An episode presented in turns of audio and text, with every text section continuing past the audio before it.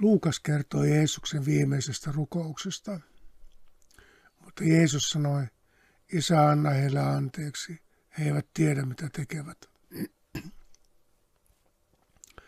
Koskiko tämä rukous vain käskyjään tottelevia Rooman sotilaita, jotka olivat aivan pihalla kaikesta, mitä Palestinassa oli, teke- Palestinassa oli tekeillä?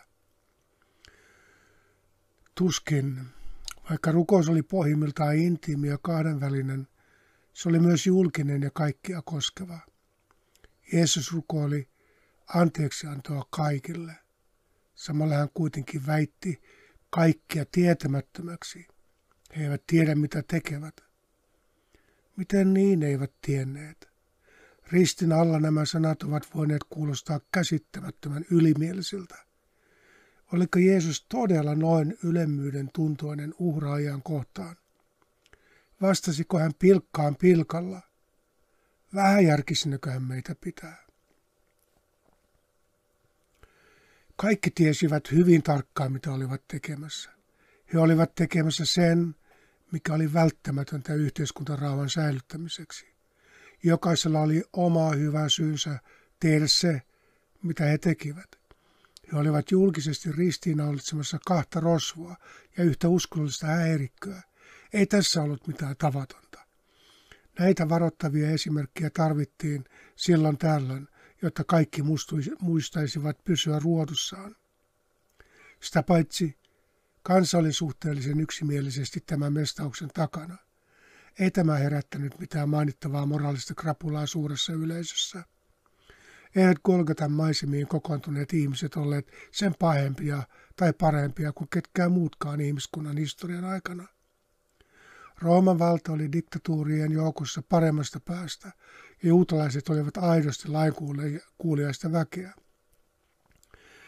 Kaikki vain suorittivat välttämättömän ja väistämättömän velvollisuutensa yksilöllisen ja yhteisöllisen henkinjäämisen eteen. Kaikkien syyt olivat jaloja. Jokainen oli oman hyvän syynsä lumoissa. Tuskin kellään oli sen suurempia epäilyjä toimintansa perusteltavuuden suhteen. Tietenkin tällaisiin tilanteisiin kuului ahkeraa juonittelua, ryhmien välistä nokittelua, käsien pesuja ja vastuuden työntämistä muille. Se oli normaalia elämää. Miten muutenkaan asiat voisivat olla? Sehän oli pelin henki. Kaikkihan sen tiesivät. Mikä oli se olennainen tietämättömyys, johon Jeesus rukouksessaan viittasi? Sekö, että uhri oli viaton? Kyllä, mutta ei sekään tehnyt tätä tapausta erityiseksi. Viattomia oli uhrattu pilvin pimeän ennenkin. Sekö, että uhri oli Jumalan poika? Kyllä, mutta sekään ei ollut tämän rukouksen painopiste. Siinä tapauksessa Jeesus olisi, sanonut, sillä he eivät tiedä, kenelle ovat tämän tekemässä. Minkälaiseen tietämättömyyteen Jeesus viittasi? Mitä Golgatalla kokoontunut väki ei tiennyt? Minkälainen tieto olisi saanut kaikki osapuolet pidättäytymään tällaisesta tuomiosta? Minkä valaisemina Jeesus ja ryövärit olisi jätetty ristille naulitsematta? Mikä on se ymmärrys, jonka pohjalta kaikki olisivat varoneet antamasta epäsuorintakaan hyväksyntää tällaiselle uhraamiselle? Mikä on se taju, joka olisi jo paljon aiemmin pysäyttänyt uhrimäellä johtavan kehityksen? Minkälainen tietämys olisi ajoissa herättänyt heidät näkemään, mitä he olivat tekemässä ja kauhistuneena etsimään siitä ulospääsyä? Koko tämä kirjoitusprojektini on yritystä hahmottaa edes jotain vastausta juuri näihin kysymyksiin. Uskon Jeesuksen rukoilleen anteeksiantoa jollekin hyvin olennaiselle ja sitkeälle tietämättömyyden muodolle. Toisaalta tässä tietämättömyydessä on täytynyt olla jotain hyvin hyödyllistä, koska kaikki pitivät siitä kiinni. Samalla siinä on täytynyt olla jotain haitallista, koska viattomat joutuivat sen tähden ristille. Tämä tietämättömyys ei ollut vain harvojen ja pahojen ihmisten tietämättömyyttä. Täälläkin oli paikalla oikeasti hurskaita ja moraalisia kansalaisia. Kaikkia yhdisti joku perustavaa laatua oleva kollektiivinen sokeus, jonka tähden Jeesus oli ristillä. Hyvän ja pahan tiedon puu on juutalaiskristillisen perinteen vertaus moraalisen tietoisuuden lähteestä. Mikä siinä puusta oli tähän mennessä opittu? Mikä siitä puusta oli tähän mennessä opittu? Lukemattomat kokemukset olivat tiivistyneet aika yksinkertaisiksi johtopäätöksiksi. Kaaosta tuottava paha pitää paljastaa, jotta se voidaan tuomita, rangaista ja poistaa kansan keskuudesta. Jos näin ei tehdä, hyvä järjestys katoaa maailmasta ja ihmiskunta odottaa maailman loppu. Kaikkiaan sen tiesivät. Tätä käsikirjoitustahan he olivat nytkin toteuttamassa. Järjestyksen ylläpitäminen vaatii väkivaltaa. Sekin oli kaikille itsestään selvää. Jumalat ja ihmiset olivat aina olleet näistä asioista yksimielisiä. Jokainen tiesi, että hyvä vaatii uhreja. Jeesus ja nämä kaksi ryöväriä olivat kukin omalla tavallaan uhmanneet hyvää järjestystä. Siksi he saattoivat syyttää vain itseään kuolemastaan. Melkein kaikki olivat siitäkin samaa mieltä. Joidenkin mielestä tämä teloitus kuitenkin, joidenkin mieltä tämä teloitus kuitenkin vaivasi. Yleensä uhrit yhdistivät kansaa, Golgatalla kaikki eivät olleet saman syyllisyyslumon pauloissa. Jeesus oli tullut paljastamaan pahan, ja nimenomaan sen pahan, jolle ihmiskunta oli tähän asti ollut sokea. Hän oli tullut riisumaan hyvyyden ylläpitämisen nimissä toteutetun pahuuden naamareistaan. Otan tuon uusiksi. Hän oli tullut riisumaan hyvyyden ylläpitämisen nimissä toteutetun pahuuden naamareistaan. Koko toimintansa aikana hän oli herätellyt yksilöitä ja yhteisöjä näkemään pyhittämäänsä väkivaltaa ja huomaamaan toimintansa uhrit. Hän ei tehnyt tätä voidakseen tuomita, rangaista ja karkoittaa. Hän kyllä haastoi ihmisiä vastuuseen tekemästään, mutta vain tarjotakseen heille anteeksiantoa. Näin tehdessään Jeesus joutui herättämänsä ja haastamassa pedon uhriksi. Uhrinakin hän rukoili uhraajilleen anteeksiantoa taivaalliselta isältään. Hän ei vedonnut vain pienen ihmisryhmän tilapäiseen sokeuteen, vaan siihen tietämättömyyteen, jonka varaan kaikki kulttuurit oli rakennettu. Samaan sitkeän tietämättömyyden sokaisemana yksilöllinen ja yhteisöllinen elämämme tuottaa edelleen uhreja, joita emme vain huomaa. Välillä toki toteamme, että jotkut joutuivat uhriksi. Mm, niin vain kävi. Muita vaihtoja ei ollut. Meidänkin kulttuurimme rakentuu osin uhrien varaan. Risti, jolle Jeesus oli naulattu, muuttui uudeksi hyvän ja pahan tiedon puuksi. Sen hedelmä ei ollut houkutteleva. Kukaan ei nähnyt siinä korkeampaa tietoa hyvästä ja pahasta. Silti juuri sieltä kuuluva anteeksianto rukous saneli aivan uutta hyvyyden ja pahuuden kielioppia. Sen tarjoama tieto ihmisen yksilöllisyydestä ja yhteisöllisestä luonteesta – sen tarjoama tieto ihmisen yksilöllisestä ja yhteisöllisestä luonteesta oli liian loukkaava ja pelottava tullakseen vastaanotetuksi. Sen tarjoama tieto Jumalan luonteesta oli liian uskomaton tullakseen edes noteeratuksi. Jeesuksen anteeksianto rukous kuulosti epätoivoisen mahdottomalta. Että vihollinen voisi joskus muuttua ystäväksi, että syytösten, tuomioiden ja rangaistusten ketju voisi joskus tulla anteeksiannon sulattamaksi, että karkotus muuttuisi syliksi ja syntipukilta pyydettäisiin anteeksi, että, että Jumala antaisi anteeksi jopa vihollisilleen. Kuka sellaisesta osaisi edes unelmoida? Kuka sellaista edes halusi unelmoida? Keille hän tätä anteeksiantoa pyysi? Keisarin ja kansanvallan välissä hikoilevalle pilatukselle, joka ei kahtanut käyttää sadistista väkivaltaa oman asemansa säilyttämiseksi. Papilliselle eliitille, joka yritti varjella maansa kulttuuriperintöä ja kansansa uskonnollista puhtautta. Kansanjoukolle, joka toimii niin kuin sen kansanjoukot aina ovat toimineet, lojallisuuksien ristipaineessa. Sotilaille, jotka vain tottelivat käskyjä, vaikka mahdollisesti nauttivatkin siitä. Opetuslapsille, jotka karkasivat, koska eivät käsittäneet, miksi Jeesus salli tilanteen kärjistyä näin pitkälle. Juudakselle, joka oli tehnyt käytännössä vähämerkityksellisen ilmiannon. Isä, anna heille anteeksi. Älä enää kosta. Äläkä anna vihasi hehkua. Anna kaikille anteeksi, heillekin, jotka tekivät tämän minulle. Jeesus rukoili isänsä olemaan myös väkivaltaisten uhraajien puolella, antamalla heille heidän syntinsä anteeksi. Jeesus oli aina puolustanut uhria. Nyt hän rukoili anteeksiantoa myös uhraajille. Viimeisessä rukouksessahan hän oli sekä pyhitetyn väkivallan paljastaja että sen armahtaja. Vapauttiko Jeesus rukouksellaan kaikki vastuusta? En usko.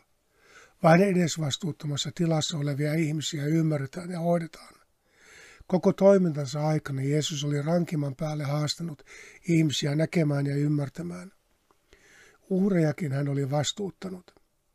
Jeesus rukoili uhraajilleen anteeksiantoa juuri siksi, että piti heitä vastuullisena. Silti hän rukouksellaan myöntää, että yrityksistään huolimatta ollut saanut seuraajan näkemään kaikkein olennaisinta.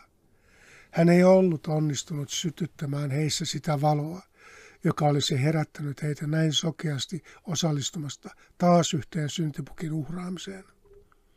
Jollakin olennaisesti väkivaltaan sidotulla tasolla ihan tavallisen hyvät normaalikansalaiset olivat niin syvän hengellisen pimeyden vallassa, että Jeesuskaan ei ollut onnistunut herättämään heitä siitä. Silti universaalinen koston uskonto sai Jeesuksen rukouksen kautta haavan kylmään sydämeensä. Hammas hampaasta ei enää olisi väkevin voima maan päällä. Se sai heikoimman mahdollisen haastajan, viimeisellä rääkätyillä voimillaan, anteeksi antajan, jonka sanoista ei juuri kukaan enää piitannut. Rukouksillaan Jeesus ei lepitellyt vihaisen Jumalan koston halua. Hän yhtyi tuntemansa isän väkivallattomaan rakkauteen. Ihmisille hän tarjosi esimerkillään mahdollisuuden katkaista tuo siteistä kaikkein väkevimmän, riippuvuuden vihollisista. Mutta palatkaamme Markuksen kertomukseen. Sen jälkeen, kun Jeesus oli vastannut Pilatukselle yhdellä lauseella, hän oli Markuksen mukaan ollut vaiti koko matkan Golgatalle ja vielä ristiinnaulitsemisen jälkeen pitkälle iltapäivään. Yhdeksän, Markus. Yhdeksännellä, yhdeksännellä tunnilla Jeesus huusi kovalla äänellä. Elohi, Elohi, laamassa baktaani. Se on käännettynä. Jumalani, Jumalani, miksi hylkäsit minut? Vaikka Jeesus huusi kovaan ääneen omalla äidinkielellään, hän ei enää tapansa mukaan osoittanut sanojaan Abballe, isille. Hän uusi Jumalalle, joka oli hänet hyljännyt. Jumalani, Jumalani, miksi hylkäsit minut? Pääsiäistapahtumien syväymmärtämisen kannalta tämä huuto avaa pohjattoman kaivon ja moni teologi on vuosisatojen aikana hukuttanut itsensä kaikkien rakkaimpien uskontokappaleittensa kanssa. Tämä huuto rikkoo ikuisesti muuttumattoman pyhän kolmiyhteyden, Jumalan kaikkivoipaisuuden, kaikkitietävyyden ja haavoittamattomuuden. Enti jos koko Jumalas, jumaluus oli antautunut ihmiskunnan käsiin, koko jumaluus. Enti jos isä, poika ja pyöhenki olivat kaikki antautuneet ihmiskunnan julmiin käsiin. Entä jos me murhaisimme Jumalan jo kauan ennen kuin Nietzsche julisti meidät tappaneen hänet? Hukuttiko Jumala itsensä ihmiskunnan pahuuteen? Monet ovat kuluttaneet mielikuvituksensa loppuun todistaakseen, ettei näin kammottava huuto Jeesuksen suusta voinut olla ihan sitä, miltä se kuulosti. Luukkaan ja Johanneksenkin versiot seurasivat siedettävämpää ja sen tähden ehkä myös vähemmän uskottavaa koreografiaa. Jeesuksen kannalta tämä parku oli julman yksinkertainen. Isä, jonka apuun hän oli luottanut, oli hylännyt hänet. Taivallinen Abba ei ollut ainoastaan vaitia toimeton. Jeesuksen kokemuksessa isä oli hylännyt hänet. Mitään muuta Jeesus ei Markuksen mukaan sanonutkaan ennen kuolemaansa. Hänen brutaalissa kertomuksessaan nämä jäivät Jeesuksen viimeisiksi sanoiksi. Ei mitään selityksiä, ei mitään Jumalan puolustelua, ei mitään muuta kuin kaikkien hylkäämäksi tulleen ihmisen huuto Jumalalleen, eikä hänkään vastaa. Oli vain pimeää. Markus kuvasi todellisen ihmisen oikeaa kuolemaa koruttomasti ja kolkosti. Myyttisestä sankaruudesta ei ollut jälkeäkään. Markus jatkaa. Tämän kuullessaan muutamat paikalla olevista sanoivat, kuulkaa, hän huutaa Eliaa. Jeesus ei ollut vastannut ivailleen mitään, mutta hänen oma tuskainen huutonsa todisti pilkkaajien herjat oikeiksi. Ei hän ollutkaan Jumalasta. Rakastava Abba oli osoittautunut harhaksi. Jeesus oli Jumalan hylkäämä, uppiniskainen poika. Ylipappi Kaifas oli ollut oikeassa sittenkin. Jumala oli sittenkin temppelirauhan ja yhteiskuntajärjestyksen puolella. Niitä oli aikojen alusta asti pitänyt puolustaa väkivalloin. Ne olivat aina vaatineet uhreja, niin oli nytkin. Tämä oli yksi suuntainen tie pimeyteen. Abba oli jättänyt poikansa väkivaltaisen pyhän altuun, ihmisten käsiin. Taivas jäi mykäksi.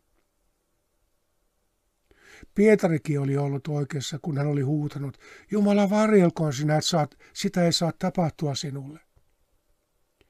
Mutta Jeesus oli antanut sen tapahtua hänelle, eikä Jumala ollut häntä varjellut.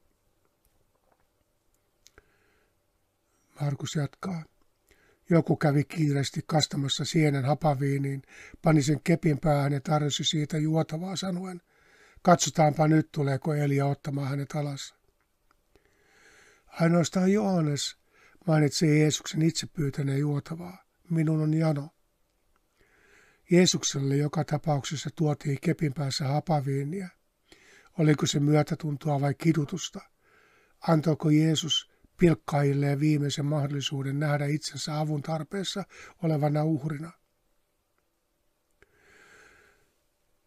Sellaiseen viestiin vastaaminen olisi ollut vaarallista. Se olisi voinut rikkoa oikeassa olemisen lumon ja herättää pilkkaajat epäilemään itseään. Siksi uskon, että juoma tarjottiin vain piinon jatkamiseksi. Niin pilkkaajat saattoivat vielä vääristellä Jeesuksen huutoa ja vastata siihen, ettei edes Elia tulisi häntä auttamaan. Elia oli profetoista suurin ja juutalaisessa kansanhurskaudessa kaikkein toivottomien tapausten apu leskeen ja orpujen pelastaja hädässä. Mutta taivaassa kukaan ei ollut Jeesuksen puolella. Jeesus oli, olisi loppuun asti täysin ihmisten armoilla. Mutta Jeesus huusi kovalla äänellä ja antoi henkensä. Tämä oli pimeyden hetki, ihmisen hetki. Kukaan evankelistoista ei pääsiäiskertomuksen yhteydessä kertaakaan viittaa saatanaan vaikka jokainen heistä oli hänestä puhunut aiemmin. Saatana ei enää tarvittu, kun ihmisyhteisön todellinen luonne oli paljastettu. Golgatalla saatana sai aivan tavallisen ihmisyhteisön kasvot. Täällä ei myöskään tarvittu teologien myöhempää selitystä Jumalan pojasta Jumalan vihan kohteena. Jumala ei olisi voinut tehdä tätä kärsimystä ja kuolemaa yhtään sen kauheammaksi kuin mitä ihmisyhteisö oli sen jo tehnyt. Oliko tämä Luukkaalle ja Johannekselle liian karu ja lohduton loppu? Oliko Markuksen ja Matteuksen versio jopa teologisesti liian ongelmallinen kertomus? Joka tapauksessa myöhemmin kirjoitetut versiot Jeesuksen kuolemasta sisältävät enemmän uskoa ja toivoa. Johanneksen kuvaus Jeesuksen kuolemasta on lohdullisempi ja hillitympi. Hän sanoo, Jeesus joi viinin ja sanoi, se on täytetty. Hän kallisti päänsä ja antoi henkensä. Johanneksen tapa kuvata ristiinnaulitsemista ei ole samalla tavalla traaginen kuin muiden evankelistojen. Johannes kuvaa Jeesusta tilanteen herrana ja suuren tehtävän määrätietoisena toteuttajana loppuun asti. Hänen kuvauksessaan on enemmän ylevää sankari, sankarillisuutta ja kuninkaallista messiaanisuutta. Johanneksen mukaan Jeesus oli loppuun asti tietoinen jostakin vielä näkymättömästä, mutta kaikin pimeyden keskellä toteutuvasta tehtävästä, joka nyt oli suoritettu loppuun. Se on täytetty. Mikä oli täytetty? Johanneksen mukaan Jeesus antoi jo aikaisessa vaiheessa lyhyen tiivistelmän tehtävästään. Nyt tämä maailma on tuomiolla. Nyt tämän maailman ruhtina syöstää vallasta. Ja kun minut korotetaan maasta, minä vedän kaikki luokseni. Näillä sanoilla Jeesus ilmaisi, millainen tulisi olemaan hänen kuolemansa. Tämä oli siis Johanneksen. Jeesuksen ristiinnaulitsemisessa toteutui tämän maailman ruhtinaan vallan demystifiointi. Kaikki uskonnolliset, poliittiset, taloudelliset, sosiaaliset ja psykologiset systeemit, jotka ovat rakentuneet pyhitetyn väkivallan varaan, tulevat tästä hetkestä lähtien pala palalta murtumaan. Vähitellen viaton uhri tulisi vetämään kaikki luokseen ja pyhitetty väkivalta tulisi menettämään tähän asti vastaan sanomattoman uskottavuutensa. Ne, jotka tätä seuraavan historian aikana uskosivat siihen Jumalaan, jonka Jeesus ilmoitti, eivät enää voisi varauksettomasti osallistua kenenkään hylkäämiseen tai uhraamiseen mistään syystä.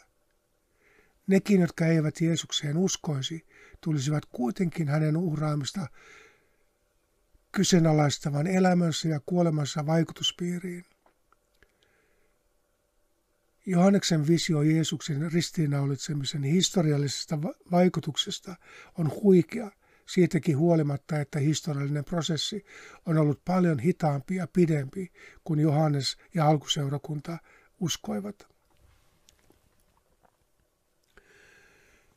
Ilman Jeesuksen ristiinnaulitsemista olisimme edelleen Kaifaksen vastaan sanomattoman logiikan pauloissa. Parempi on, että yksi kuolee, kuin että koko kansa tuhoutuu. Vaikka väkivallan, johdonmukaisesti peru, vaikka väkivallan johdonmukaiset perustelut yhä toimivat, ne joutuvat tänään nopeammin kyseenalaistetuksi kuin koskaan aikaisemmin historiassa. Pyhitetyn väkivallan logiikka, logiikka murtui ristillä. Se on täytetty. Väkivallan moraalinen perusta oli murrettu. Se ei koskaan enää saisi kestävää moraalista pohjaa. Risti oli automaattisesti istutettu ihmiskunnan jokaisen riidan keskelle. Kaikki sodat ja jokainen uhraaminen tulisi tästä lähtien olemaan ristiriitainen. Jos ei sillä hetkellä, niin viiveellä. Sillä hetkellä mikään ei näyttänyt hyvältä. Ainoa, mikä näytti tulleen täytetyksi, oli Jeesuksen kyky kantaa ihmiskunnan julmuutta. Johannes uskoo Jeesukseen joka loppuun asti näki selkeästi kohtaamansa pahuuden läpi ja pysyi siitä vapaana. Hän pysyi kuolemaansa asti uskollisena kutsumukselleen ja kutsujalleen. Vallat ja voimat saivat mittansa täyteen väkivaltaa, mutta sen uhrina Jeesus oli kaikelta huomaamatta täyttänyt jotain, mitä kukaan ei vielä ymmärtänyt. Markuksen ja Matteuksen Jeesus kuoli huutain sanatonta tuskaa. Ennen sitä hän oli niin monen lailla huutanut tuon lohduttoman miksi-kysymyksen, johon vastattiin vain pilkalla. Luukkaan mukaan Jeesuksen viimeisissä huudoissa oli kaikesta huolimatta uskoa Isä Jumalaan. Isä, sinun käsisi minä uskon henkeni. Vaikka hän oli antanut ihmisen, antautunut ihmisten tapettavaksi, hän ei pohjimmiltaan antanut kenenkään ottaa henkeään, vaan uskoi itsensä ja kuoleman jälkeisen kohtalonsa rakastavan isänsä haltuun. Tämä oli Johanneksen visio. Vaikka hän oli antautunut ihmisen uhriksi, hän pysyi isänsä lapsena. Sama isä, jolta hän oli aiemmin huutaen pyytänyt vastausta hylätyksi tulemisensa, tulemisensa. Sama isä, joka pysyy vaiti koko ristiinnaulitsemisen ajan. Sama isä, jonka läsnäolosta ei ollut mitään tietoa tai tuntua, oli kuitenkin se isä, jonka käsin hän viimeisellä kovalla huudollaan heittäytyi. Emme tiedä, oliko hänen huudossaan uhmaa vai vihaista epätoivoa, vai oliko se loppuun asti vain rääkätön miehen kaikesta luopuvaa ja kaiken antavaa huutoa. Ilmeisesti hän kuitenkin uskoi, että jossain oli joku, joka kuulisi hänen huutonsa ja ottaisi hänet vastaan. Johannes kuvasi Jeesusta, joka lopulta vain kallisti päänsä ja antoi henkensä. Mestajien työ oli tehty ja yleisö alkoi väsyttää. Juhlat jatkuisivat huomenna ja tungoksen läpi oli löydettävä tie majapaikkaan ennen pimeää laskeutumista. Rosvot kituivat vielä, mutta Jeesuksen ruumis alkoi viiletä. Hiki kuivui ja veri saostui. Varikset mekastivat ja raakkuivat, kärpäset kiipesivät hänen kasvoillaan. Etäämpänä odottivat koirat. Jeesus kuoli sen väkivallan uhrina, jonka naamarit hän oli riisunut. Jotenkin ihmisille piti ilmoittaa, että Jumalan väkivallaton luonne, että piti ilmoittaa sekä Jumalan väkivallaton luonne, että ihmisen väkivaltaisuuden ydin. Jeesuksen kuolema paljasti kummankin sisällöstä jotain, mitä kukaan ei tänä iltana halunnut nähdä. Ihmiset ovat aina olleet kiinnostuneet kuolevan viimeisistä sanoista – ikään kuin koko elämä tiivistyisi niihin ja kaikkein olennaisen tallentuisi niiden kautta muistettavaksemme. Kuoleman edessä vain kaikkein tärkeimmät asiat löytävät sanallisen muodon. Viimeiset sanat jäävät yleensä läheisille luotetuiksi aarteiksi, joista ei kevyesti puhuta kenellekään.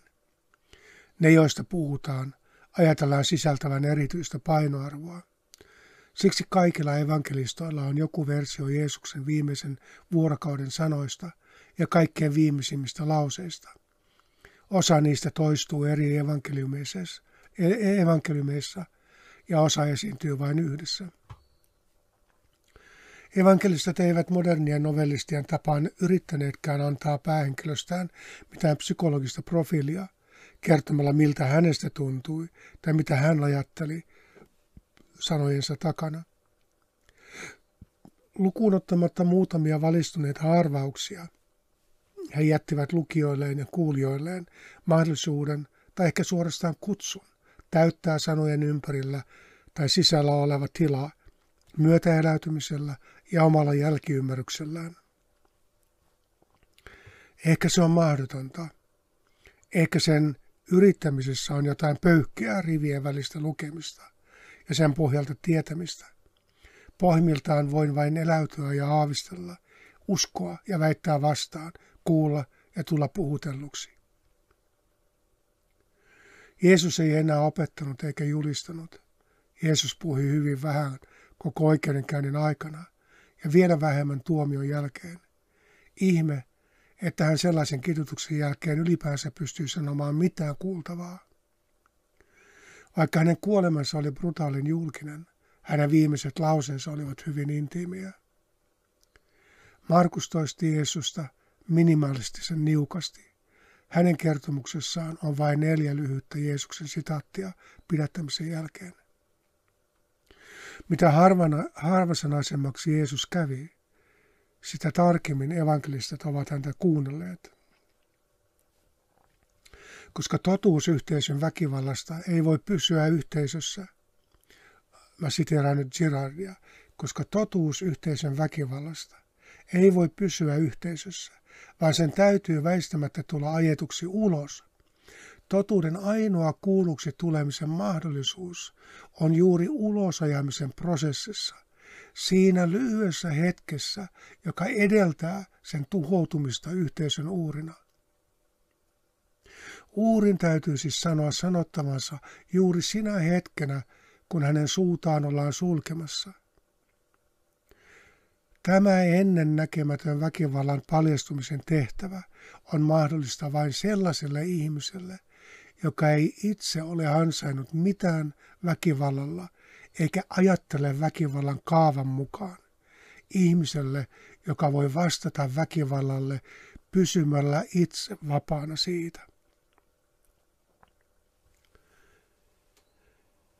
Jos joku olisi tuona iltana Golgatalla väittänyt, että tästä kuolemasta tulee maailman historia muistetuin ja pohdituin kuolema, väite olisi kuulostanut täysin absurdilta. Useimmat unohtaisivat sen jo heti pyhien jälkeen. Jeesuksen sanoista he eivät muistaisi ensimmäistäkään.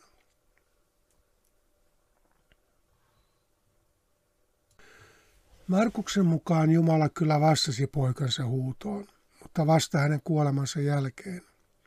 Aivan niin kuin ylipappi oli repinyt vaatteensa tuomitessaan Jeesuksen Jumalan pilkasta, niin Jumalakin nyt repi kaikkein pyhimmän paikan suojaksi kudotun raskaan ja senttejä paksun yhtenäisen verhon, jonka vain ylipappi sai avata kerran vuodessa Joam Kippur-juhlan yhteydessä. Markus sanoo, Silloin temppelin väliverho repesi kahtia ylhäältä alasasti. Kaikkein pyhin oli paikka, jossa uhrien vaatijan maanpäällisen läsnäolon oletettiin olevan. Kun kaikkein pyhin paikka avautui nähtäväksi, se paljastui tyhjäksi. Pappien on täytynyt kiirehtiä korjaamaan repeämää Muuten pyhinvaeltajat, jotka olivat näköehtäisyydellä, ehtivät havaita sen tyhjäksi. Jumalalla ei ollutkaan vakinaista osoitetta maan päällä. Kaikkein pyhimmän mystiikka oli paljastettu. Sen myyttinen sisältö oli riisuttu. Kansan pariin saattaisi levitä huu, että uhria vaativan Jumalan huoneessa ei ollutkaan ketään. Se oli tyhjä. Verhoja repeydyttyä siellä oli enää mahdoton säilyttää edes ihmisten mielikuva verta vaativasta Jumalasta. Jolla oli silmät nähdä, saattoi nyt nähdä, minkä verho peitti.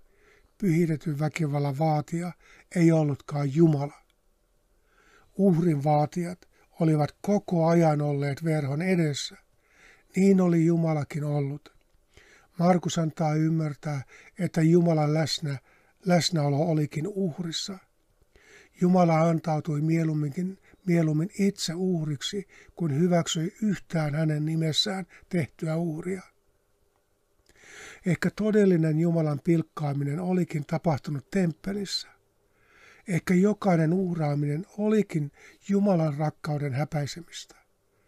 Jumalan vastaus Jeesuksen uhraamiseen oli uhritemppelin mytologisen pyhyyden rikkominen ja paljastaminen. Jeesuksen uhraaminen oli väärin, niin kuin oli kaikki muukin uhraaminen. Kun Markus sanoo verhoja repeytyneen ylhäältä alas, ikään kuin Jumalan vastauksena Jeesuksen kuolemaan, hän luultavasti puhuu Jumalasta, joka ei enää halua ainuttakaan uhria. Jumala ei ole uskonnollisen elitin hallitseman väkivaltaisen rituaaliketjun toisessa päässä. Hän on kenen tahansa huokauksen päässä. Hän on jokaisen kärsivän ihmisen hädässä läsnä. Sellaisesta Jumalasta Jeesus oli puhunut. Pilatus oli määrännyt yhden upseereistaan vartioimaan ja varmistamaan Jeesuksen kuolemaa. Hän oli roomalaisen väkivallan ammattilainen, eikä tehtävä luultavasti liikuttanut hänen erityispaatonutta tunneelämäänsä millään lailla. Eihän tämä ollut ensimmäinen kerta, kun hänet määrättiin melkein turhan takia valvomaan.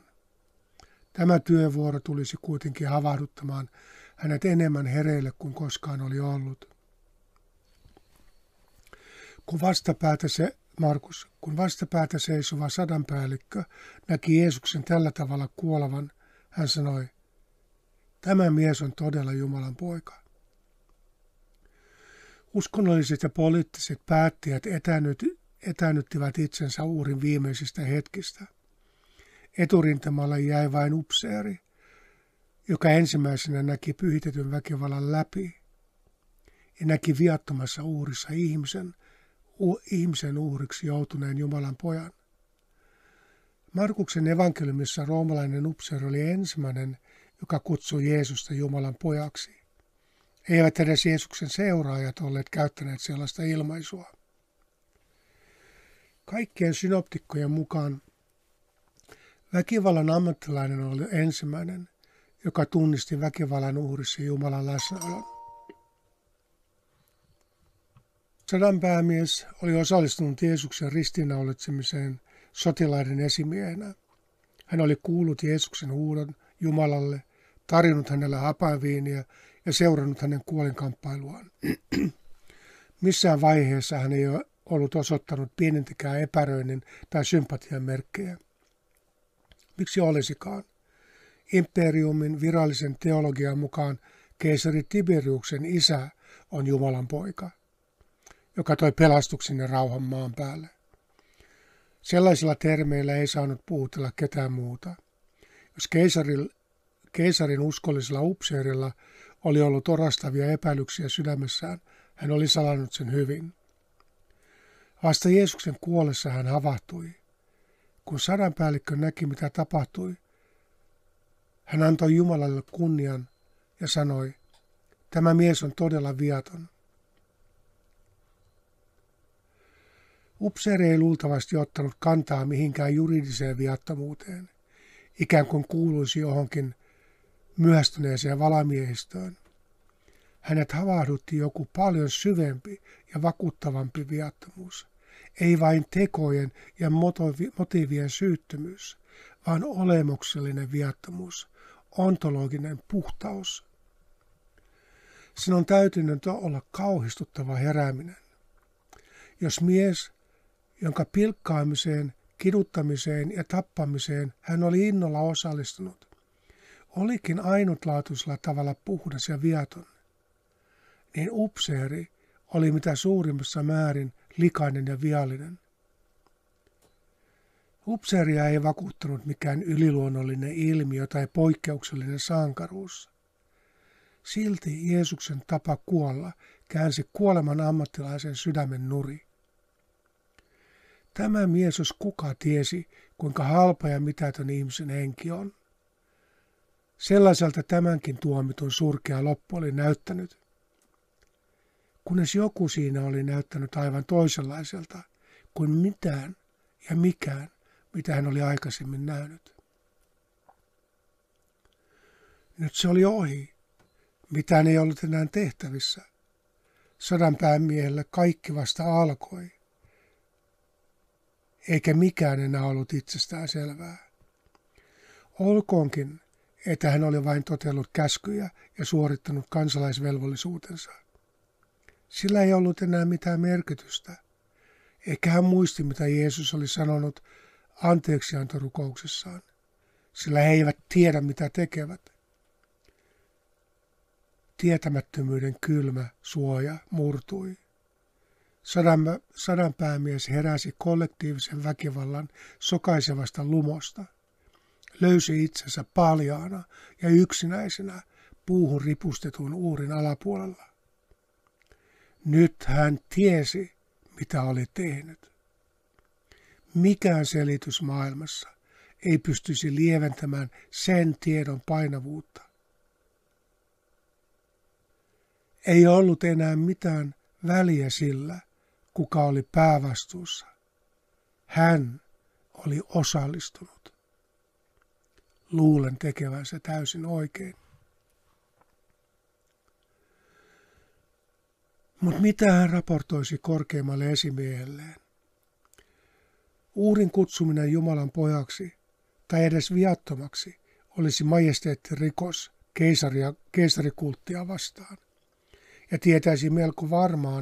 varmaa kuolemaa hänelle itselleen. Ehkä hänen pitäisi vain jatkaa pyörimistä valtakunnan pienenä rattaana, niin kuin ei olisi havahtunut mihinkään. Pilatuksen luokse lähti hyvin ahdistunut sadanpäämies.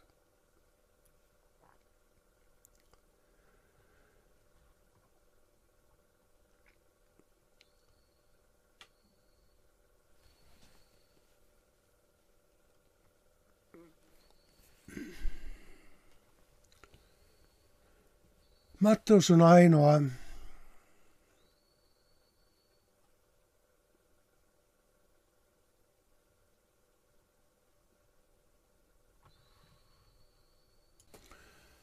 sorry, palaan Luukkaakseen. Ja kaikki ne ihmiset, jotka suurin joukoin olivat kerääntyneet katselemaan tätä näytelmää, palasivat tämän nähtyään kaupunkiin rintaansa lyöden. Sanonta ei tarkoita itsensä onnittelemista, vaan hämmennystä ja epävarmuutta. Me kuvailisimme kansaa, joka tämän kauhistuttavan näytelmän jälkeen eivät onnittelekaan itseään, vaan raapisivat päätään. Uhraamisen jälkeinen puhdistava ja yhdistävä katarsis loisti poissaolollaan. Jäljelle jäi vain mieleen hiipineitä kysymyksiä – ja levottomia epäilyksiä. Jeesuksen tuttavat seisoivat kaikki edempänä ja seurasivat sieltä tapahtumia. Siellä olivat myös naiset, jotka olivat tulleet Galileasta hänen mukaansa. Jeesus ja opetuslapsia varoillaan tukeneet naiset olivat kulkeneet hänen kanssaan koko matkan. Opetuslapset olivat karanneet mutta naiset jäivät niin lähelle kuin uskalsivat. Heidän elämänsä mies oli kuollut kauheimmalla mahdollisella tavalla.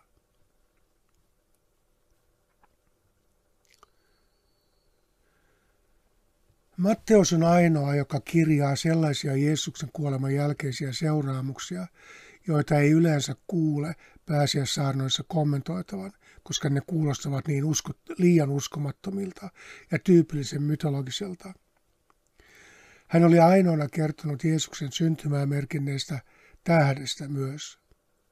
Nyt hän kertoi Jeesuksen kuolemaan dramatisoineesta maanjäristyksestä ja sen yliluonnollisista seurauksista. Maa vavahteli, kalliot halkesivat, haudat aukenivat ja monien poisnukkuneiden pyhien ruumiit nousivat ylös.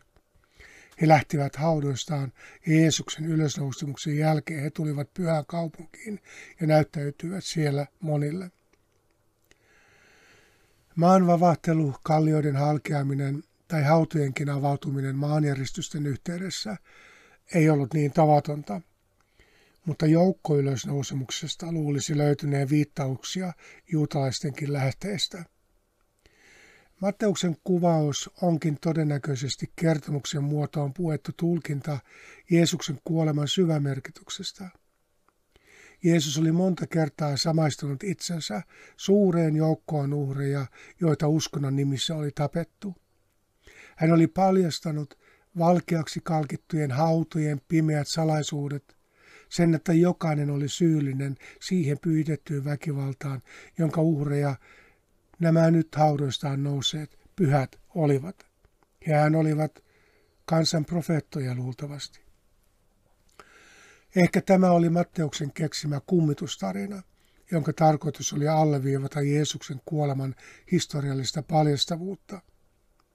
Jeesuksen kuolema paljasti siihen asti sen historian myyttisen valheen, jonka uhrit ilmestyvät pyhään kaupunkiin ja näyttäytyvät siellä monille. Toisaalta tämä ei ole se tyypillinen kummitustarina, jossa viatan uhri tulee kostamaan uhraajilleen. Tämän tarinan tarkoitus ei ole palvella kuoleiden kostoa, vaan herättää eläviä vastuuseen siitä, mitä he edelleen tekevät. Ehkä jotain tällaista oli tapahtunutkin ainakin joidenkin kansalaisten alitajuisessa, alitajuisella tasolla. Olivat ne lähteneet Golgotalta kotiin rintaansa takoen, Ehkä moni sinä iltana koki epämiellyttävän tun, tutuilta tuntuvia muistoja menneisyydestä. Ehkä vanhat myyttiset sankaritarinat näyttäytyivät nyt uudessa valossa. Ehkä moni seuraavana yönä kohtasi menneiden sukupolvien uhreja unissaan. Ehkä vaiettujen kivitysten uhrit todella ilmestyivät pyhään kaupunkiin, saman aikaan kuin Jeesus kuoli sen ulkopuolella. Jos näin oli, niin tässä yhteydessä ilmaistu pyhä kaupunki on ironinen määritelmä, jonka tarkoituksena on vain alleviivata siihen asti sen pyhän ja väkivallan liittoa. Pyhän piiristä väkivaltaisesti poissuljetut palasivat muistuttamaan siitä, että todellista pyhää ei palvella karkuttamalla tai kivittämällä.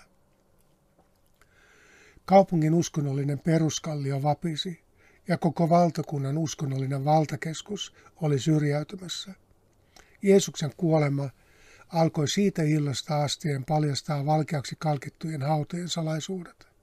Koko ihmiskunta oli piilottanut niin paljon omasta väkivallastaan hautojen päällä rakennettujen muistomerkkien ja temppeleiden alle. Girardilainen ymmärrys hautojen merkityksestä on yksi tapa ymmärtää Matteuksen muuten, muuten legendaarisen, epäuskottavan ja vaikeasti ymmärrettävän kuvauksen viestiä. Nämä muutamien pyhien ylösnousemukset eivät suinkaan liittyneet Jeesuksen ylösnousemukseen, vaan siihen, mitä hänen kuolemansa paljasti. Väkivaltainen pyhä ei enää kykenisi, pe, kykenisi peittämään tekojaan eikä salaamaan uhrejaan.